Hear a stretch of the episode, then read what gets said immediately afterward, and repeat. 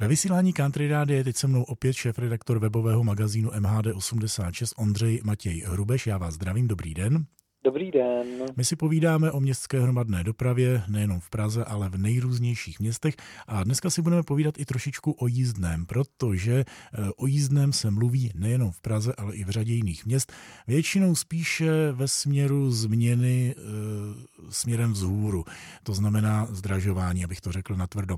Ale já vím, že vy jste prováděl s magazínem MHD86 zajímavý průzkum loni o tom, jaký poměr jízdného je v jednotlivých městech, kde je to nejdražší, kde je to nejlevnější, vzhledem k tomu, co ta MHD ve městech nabízí. Vrátíme se k tomuhle průzkumu, abychom si to mohli trošku porovnat. Ty rozdíly jsou opravdu velké, kdy v loňském roce nejlevnější roční vlastně předplatné MHD vycházelo v Mariánských lázních na 2200 korun, následovalo Olomouc 3200 korun na Karlovy Vary a naopak na druhé straně žebříčku byl eh, Děčín 5100, Chomutov 5880 a nejdražší Mladá Boleslav 6400.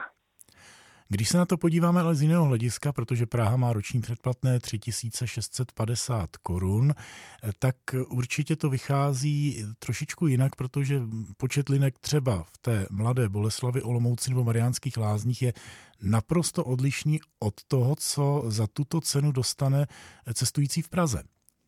To máte pravdu. Na druhou stranu většina lidí potřebuje městskou dopravu k tomu, aby se dopravila ze svého domova do zaměstnání, do školy, případně do centra města za zábavou.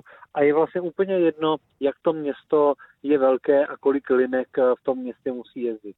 Protože třeba v Praze se zase na ten rozpočet z toho jízdného složí daleko více lidí, nežli v nějakém menším městě. To znamená, ne, není to úplně rovnice, která která v tomhle uh, ohledu funguje. Hmm. A když bychom to porovnali třeba s jednotlivým jízdným, eh, protože to velmi často hraje roli, jestli si člověk bude kupovat jednotlivou jízdenku a tu roční třeba ani neprojezdí v těch jednotlivých jízdenkách, anebo naopak. Um, samozřejmě ta jednotlivá jízdenka je to spíš taková turistická jízdenka, i tomu odpovídá vlastně ten tarif, kdy například v Praze vychází na 32 korun eh, jednotlivé jízdné, takové na nějakou dobu, abyste někam pořádně dojel.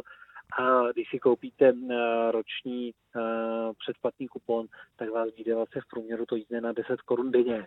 Mm-hmm. Za to, když potřebujete dvě jízdenky na den, tak už jste na 64 korunách. To znamená, jednotlivé jízdné se denně dojíždějícím nevyplatí, a důležité je ještě říct, že eh, často se mluví o tom, že se třeba eh, dlouho eh, nezdražovala městská hromadná doprava v Praze.